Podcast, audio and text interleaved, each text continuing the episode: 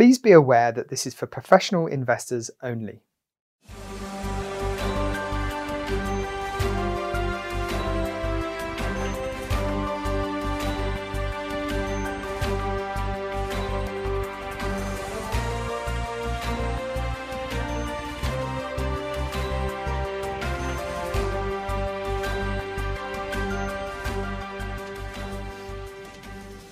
Good morning. It's Wednesday, the 23rd of September 2020, and it's time for another morning espresso. As usual, we have the instantaneous translations just down below. Click on that, you'll get a drop down list of different simultaneous translations that are happening as we speak. Also, you'll see that we have a Q&A button, um, so feel free to send any questions you might have, and we will get back to you on that. Um, also, you can also send questions to Nordea Funds at nordea.com at any time uh, on any subject, and again, someone will definitely get back to you. So, this morning, as per usual, we will start with a quick macro update. And for that, I have our senior macro strategist, Dr. Sebastian Galy, with me. Good morning, Sebastian. Good morning. Hi. So, um, towards the end of the summer, we've seen the Fed has has kind of changed the, their rhetoric a little bit um, and their forward guidance. The you know the way they're going about the forward guidance has changed as well. So, I just wondered if perhaps you could give us the outlook for the Federal Reserve um, going forward now. Sure. I mean, the, the one thing you should remember is that the recipe for the Fed is a, a bubbly market. That means things go up, they get squeezed and uh, and basically it continues again. Uh, what do we have in terms of forward guidance? They add another year, so 2023 also on hold, and therefore the question is whether beyond 2023 it's going to start to increase or not increase, and potentially a little bit before that. And the guidance he gave is on inflation being two percent or above, and unemployment reaching what we call NAIRU, uh, which is 4.4%. Below that, it starts to become significantly inflationary big uncertainty regarding that number. So you shouldn't take it uh, as being the truth, but as a truth as measured by the St. Louis uh, Fed. What is most likely going to happen is that the Fed in 2023 and 2024 starts a very slow pace of tightening as the labor market is uh, very tight, but inflation will be seen, uh, seen in wages only in some places such as construction, uh, Google, um, and, and a few other places, but not in a general basis. It'll be better, but it'll not be very strong because it'll be replaced by automation and a lot of outsourcing. You can think that Mexico, just sitting on the other side of the border, uh, is uh, incredibly cheap uh, with, uh, in many extent, qualified labor, which is available. And so uh, it's a difficult environment for the Fed to hike. It is also a long period of very low interest rates combined with quantitative easing, and that typically is quite good uh, for the market. They are bubbly nonetheless. That means you can have periods of instability as we are going through right now. Great. Now, at this stage, I would normally ask you a follow up question, or perhaps we might go on to the key takeaways, but uh, we're trying to keep this fairly short because we have uh, a ex- slightly extended session coming up. Um, quick a uh, quick summary there for us, perhaps, Sebastian? Sure. I mean, the, the low rates for long are good for risky assets in general, but also means significant period of instability, and that means proper risk management. And that sounds like active management to me. Great. Thank you again uh, for your time this morning. And as I just mentioned, we have a very special guest this morning. Uh, it's Dr. Asbjørn Trolle Hansen, who is head of Nordea Multi Assets team. Good morning, Asbjørn. Good morning, Paul. Hi, how are you? Yeah, I'm all right. How are you these days? Oh, you know, surviving. So, Asbjørn, before we get stuck into the main course, um, I've got a little entree, a little question that I wanted to, to ask you about because we used to have a sales guy uh, working for Nordea, and before he, he joined the commercial side of the business, he was a portfolio manager. And the reason he gave it up was because he found it really difficult um, to switch off. Um, he was constantly worrying about the financial markets, um, and and you know couldn't sleep at night. And if he woke up, he was he was panicking about what was happening. Today, you and the team are running over a hundred billion euros. Um, incidentally, some of that is my money. Uh, it's less than half, but anyway. The question really is though, how do you cope with all of that responsibility that's on your shoulders? No, I don't think. Uh, I mean, we view, uh, you know, necessarily the, the 100 billion as, a, as something that is, you know, uh, giving us a, a extra stress in the way we invest. We look at the percentages of the returns. Of course, we know there's a lot of clients out there. Some of them we've met, you know, uh, from one time to another. So, so every single euro of that is, you know, close to our, our mind in that way. Uh, and, and, you know, uh, more think about that. We, we have to take care of, of those assets as a you know as an investment in terms of percentage more than than the total amount without sort of uh, yeah uh, trying to ignore the responsibility that there is a lot of uh, people out there who have invested with us. And of course we are very happy with that and take that responsibility very very seriously Great. Well, yeah. All, all to yours. So I, I, don't envy you, to, to, be honest. That's a um, that's a big responsibility. But uh, you're one of the hum- most humble guys I know, and I think that that speaks to you and your personality and and the team as well. Anyway, let's move on. Um, you famously don't actually use macro sort of top-down calls uh, when you're managing your portfolios, and I think that's that's something that actually sets you apart from many other asset uh, multi-asset managers. Um, that said, I'm sure that everyone watching this morning is itching to know how you view the current market environment, and so I thought perhaps that would be a good place to start. Yeah, that's right, Paul. I think uh, it, the the way to phrase it is really that we don't rely too much on a single scenario that we have built because we know there's a lot of uncertainty around scenarios. I mean, going into this year, for example, you know, you know, who predicted that the COVID, you know, could impact the market in in this uh, with this amount of you know volatility, and it actually is more the lockdowns that are implemented, uh, you know, uh, impacting levels rather than any, anything else.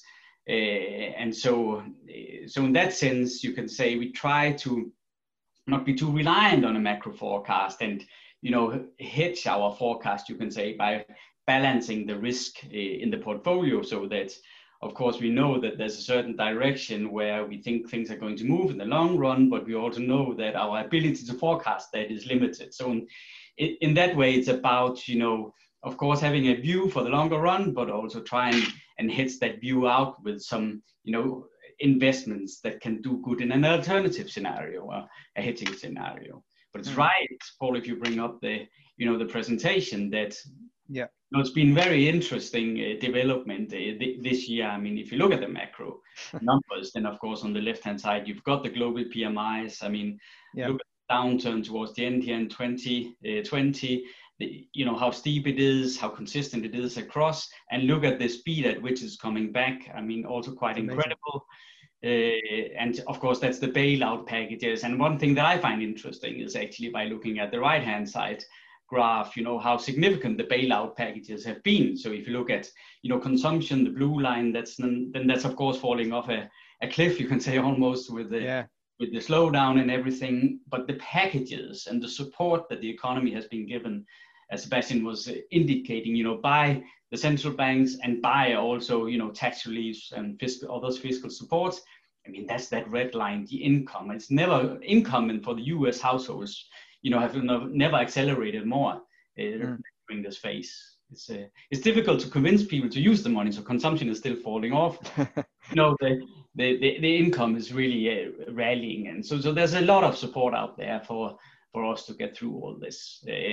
Uh, uh, wobbly market, you can say. Yeah, I mean, it, it's like you say, it's amazing looking at these charts how, well, the right hand chart is just crazy, but also on the left hand side, this, this bounce in the PMI. The yeah. thing is, like now we're seeing, certainly in the UK, you know, the pubs are going to close at 10, which is a disaster. But, you know, joking aside, I mean, the COVID cases around the world, it, it means that, you know, we're tightening the COVID rules. Spain as well, I read this week. Um, it could be that those PMIs then drop off a cliff again. So I guess basically you, you need to have some sort of insurance against that potential outcome. Um, so I'm just wondering how you go about that. How do you insure the house? Yeah, yeah, exactly. So it is about, you know, even though you think that asset growth over the longer run is fine, then there's going to be these dips on the way, and these are really big dips. So if you, you know, bring up the next page, then you can see actually that, you know, the way that we did try and protect under the uh, first half was, you know, related to different types of asset classes. So eh, you can also say a normal, a normal protection in a balanced portfolio where you would have equities and bonds that wouldn't have worked particularly well. So you see all these uh, the high yield and the uh, you know the Euro Stoxx uh, the s&p 500 the, the, the, red line there uh, all falling off in the first quarter. And then you see the green you know uh, lines which are actually the the government bonds which, which didn't really do anything. Yeah. Normally you would have this balance. The insurance would be your bond market right? It would be related to the central bank action and the fall of the bond yield on the back of you know decelerating economic activity. But that actually that actually didn't really work. Yeah during the first quarter. So, so you have to apply something else, and this is of course what we try to do. Um, so, so, so yeah. wait, you've insured the house. You've yeah. got all these different policies. One of them's fixed income. That clearly hasn't worked. Yeah. But something has worked, doesn't it? Yeah, exactly. So what's that? Because if you look at the at the next page there, then you can see that across our multi-asset range, that you know, from the flexible fixed income strategy to the balanced income strategy to the stable return. And again our, our alpha range have all provided you know good protection during yeah. the first quarter.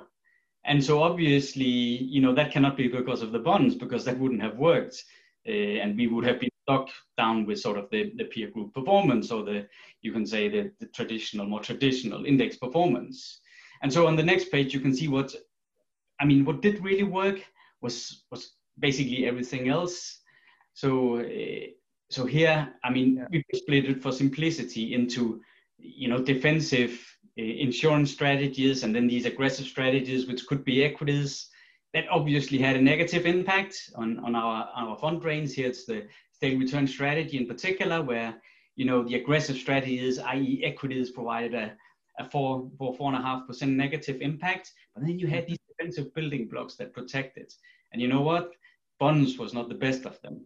So it mm. was kind of other other strategies that you know were helping us, and you know from our currency overlays to uh, you know different long short positions actually in the bond market and and, and quicker hedging strategies. So it it was an alternative, you know, uh, you know way of hedging that that helped protect the capital during Q1. And similarly here on the next page, page uh, around, I've just updated here, you know, now we are at the 20th, so at least until the 18th, where again, we've had this sell-off in the market, where it's again, not so much the bonds that are giving the protection, uh, but here again, uh, our defensive strategies are working really well. This time around, it's the low risk equities that are actually providing some uh, positive return, but also other strategies. Again, not so much the bonds, but also the currencies that are working. So it's about you know having this variety of, of insurance uh, components that are not only bonds that can hmm. insure mm. a house, as you are as you're putting it. So, but so what I'm actually seeing here is basically in Q1 we were sort of down a little bit, and then in Q2 we were up a little bit, but you know, as a whole, that's sort of a zero sum game, isn't it? So, and, and actually, you know, you've taken this year, but if I look over my three year performance on the stable return strategy, it's also a little bit flat, isn't it? Um, so do we have the same dynamics going on, or can you say something to that? Yes, I think you should be a little bit, if it's over the last three years you're looking, which has been uh, somewhat maybe more muted in terms of returns, it should be still slightly positive, I would say. Yeah. Uh, over the longer run, it is, of course, uh, the intent is that you get this insurance from the defensive strategies, and then in the long run, you get the return from the aggressive strategies. Uh, maybe you also get a bit of return from the defensive strategies over time. Uh, that has at least been the case for the last, I mean, if you look at the last five years, for example, they've actually both added to the return. But it's true over the last, you know, three years, that dynamic has not really been there. And so if you look at the, the next page in particular on, you know, where we have tried to split out, okay, so what has been the dynamics around these aggressive strategies? I mean, you know, have they provided any return? And, and, here we get to the second problem that the financial market have. So you have this about the bonds not diversifying, and then you have this about growth, in particular in the second quarter, outperforming tremendously, but also over time. So look at the look at the left-hand side, Paul. I mean, the growth, yep. how they're rallying tremendously, the value stocks, how they're moving sideways. This is a so a very talked about issue in the market. Um, I think what is interesting here is that actually you could have put the equal weighted index uh, on instead to see instead of okay what, what has the average stock done uh, instead of putting on the value? And then what you would find is actually that the the equal weighted index is very much aligned to over the last five years at least to sort of the value index. So the mm. not is not so much the value. The value is moving sideways like sort of the average stock in the market.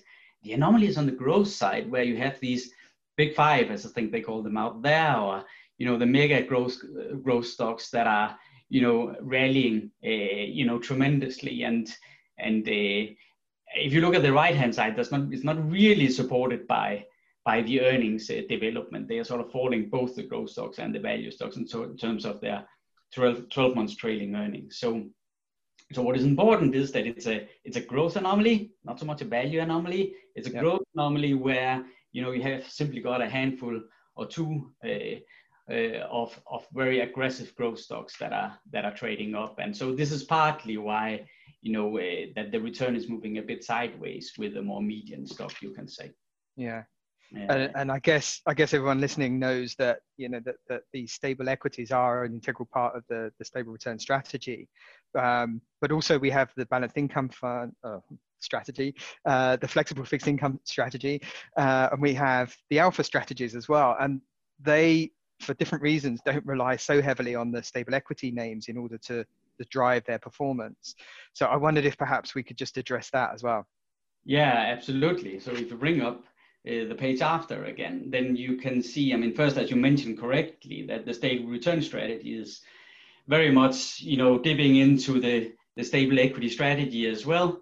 And, and just on a note from before that earnings have been moving very sideways for the median stock and for the market that you can see on the left hand side with the with the sort of blue line here that you know this is the earnings for MSCI World. This is not this is even market cap weighted. So the the equal weighted you know earnings development would have been slightly worse than this, uh, but not too much because uh, you know yeah it's sort of almost equal what, what, is, what is fascinating, I think, is that our low risk stocks, our stable stocks are, are they're the earnings are moving actually upwards. So it's so it's not that you know our stable stocks have gotten a, an earnings problem. It's just that you know it hasn't got a lot of exposure to the big five or the big ten, uh, and therefore the price rally is not so significant. So I think if you look fundamentally, and I'm sure Claus mentioned that on the Morning Espresso a couple of I, I think I've seen this slide before. Yeah, exactly. So this is of course very important and and to us, and that we you know use to cross check that okay when the low risk equities, stable equities are not performing, you know, in terms of price going up as we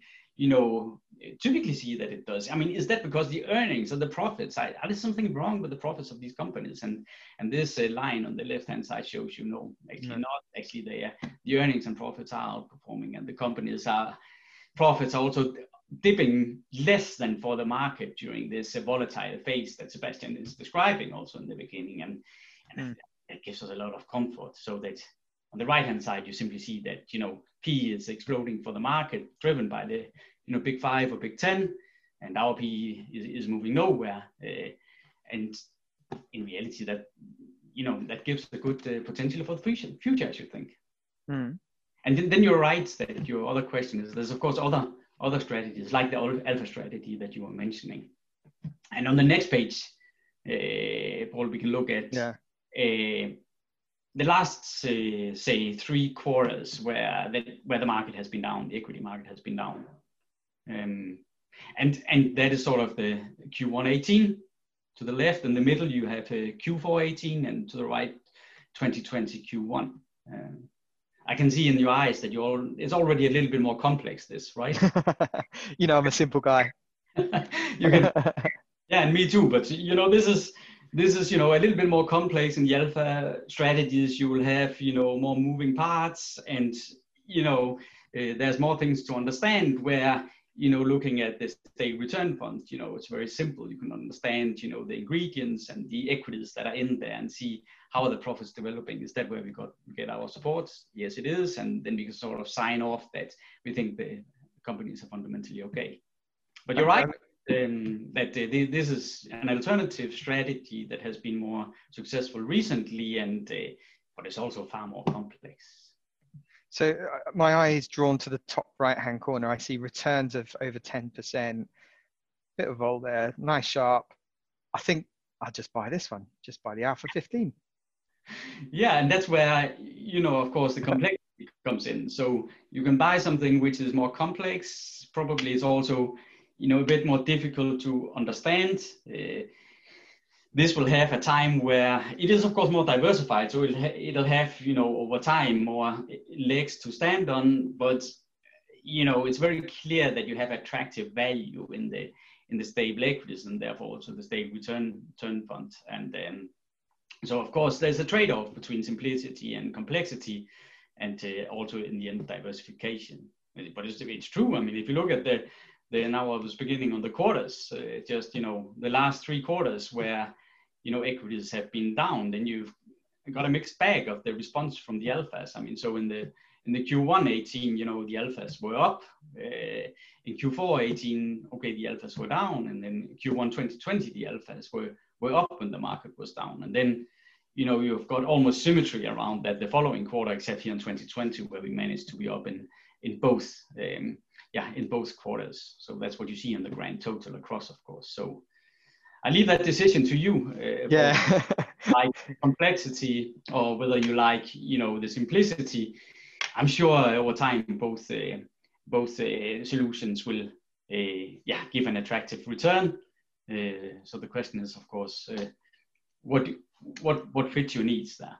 Yeah, exactly. No, it's it's a serious point, isn't it? I mean, the stable return fund is is much more transparent. It's much easier for advisors to follow what's going on and to understand what's going on there than a much more complex uh, Alpha 15 uh, type portfolio.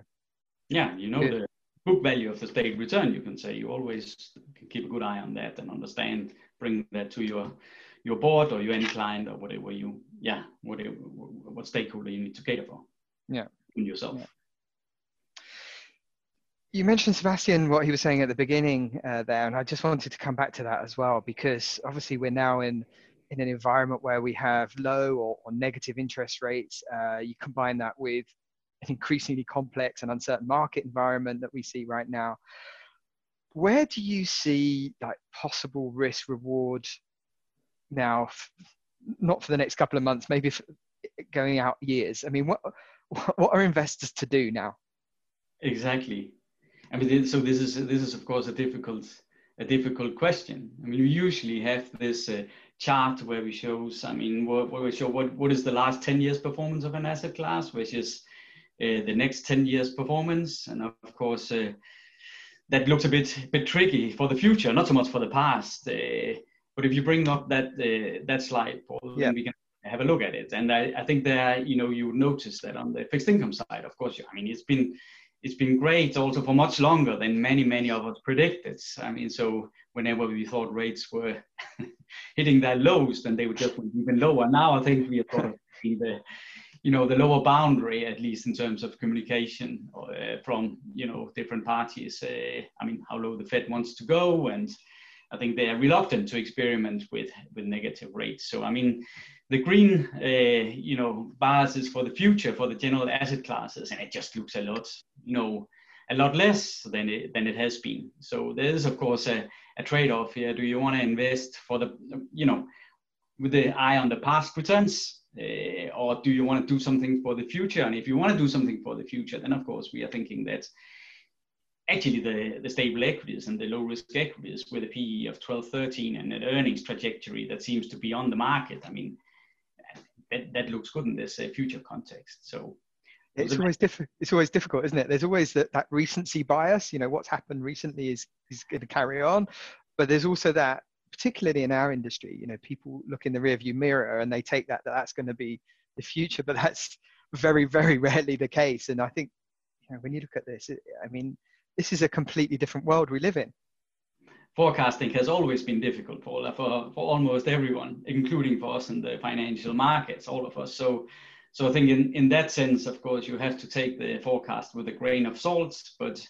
you know, still lean towards, you know, what your analysis show and be disciplined around that. And then, you know, you can be off for a while, but as, but, but here it's important that, of course, you can look at what is the book value and what is the intrinsic value of your investments. And then lean on that and you know together with the future cash flows. We we are you know our investment style is asset pricing. We look at the future cash flows and the current cash flows and check what is the valuation of those. Not like we buy things very cheap, but we just don't like to buy them too expensive because that also entails a risk. So middle valuation with solid cash flows, and that is that is what we typically like, and also in at times where it you know is less popular.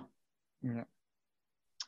Great. Well, um, we have uh, a key takeaway slide, and usually what I say to my guests is, you know, if there's something you'd like to, to add at the end, you know, just to summarize or any points that you haven't covered, then then please feel free to do that. I'll give you a few minutes while I just skim through what we've talked about this morning. Um, so we've seen this strong rebound. You you remember those those charts with the big PMI dip back where you see also savings um, and, and income going two different directions completely. Uh, that's obviously driven by central bank and uh, monetary policy and government fiscal policy, um, and that has led to this strong growth bias. Um, we've also seen from the slides that the traditional diversification tools, you know, fixed income equity, you didn't really work during that sell-off. Um, uh, but you know you have to come back to this risk balancing and, and actually you know when the markets go up what's happening is the risk is increasing uh, ironically. Um, so you need to to make sure that you continue to protect and diversify your portfolio and not get sucked into that uh, into that risky situation. Um, multi-asset solutions still believe have a resilient profile, um, particularly in these market drawdowns. We've seen that. We've been able to protect. We still manage to participate uh, on the upside as well. So that, that's good to see. Um, and you know, just coming back to the discussion today, obviously the focus has been a bit on this on the stable return strategy, but you know, we have a flexible fixed income, we have a balanced income, and we have the alpha range as well. So we really do have a product suite to suit you or your clients' needs. And of course, you know, um, feel free to, to contact your um, sales representatives to have discussions about those products. Um, they'll be happy to help. That's my summary. Yes. Over to you, Asbjorn, for the last comment. Yeah, no, thanks, Paul. That sounds just about right. And uh, yeah, I just want to thank you for having me on the show this morning. And uh, yeah, best of luck to you and all our listeners and viewers and the investors out there. Excellent. Thank you very much. Well, that was a pleasure. Um, next week, back by popular demand, we have Juliana Hansweiden, who is the lead portfolio manager of the Emerging Stars equity fund. Remember, whenever we say stars, we mean dedicated ESG strategies. Um, in the meantime, don't forget, we have our Stay Alert website. You'll find that at nordea.lu. And there you'll find all of the past interviews, including the one with Claus Vorm a few weeks ago, talking specifically about stable equities. Um, you'll also find podcasts, uh, Q&As, and a whole bunch of other stuff. So please uh, go and visit that page in the meantime. That's it for this week. I'll see you next week.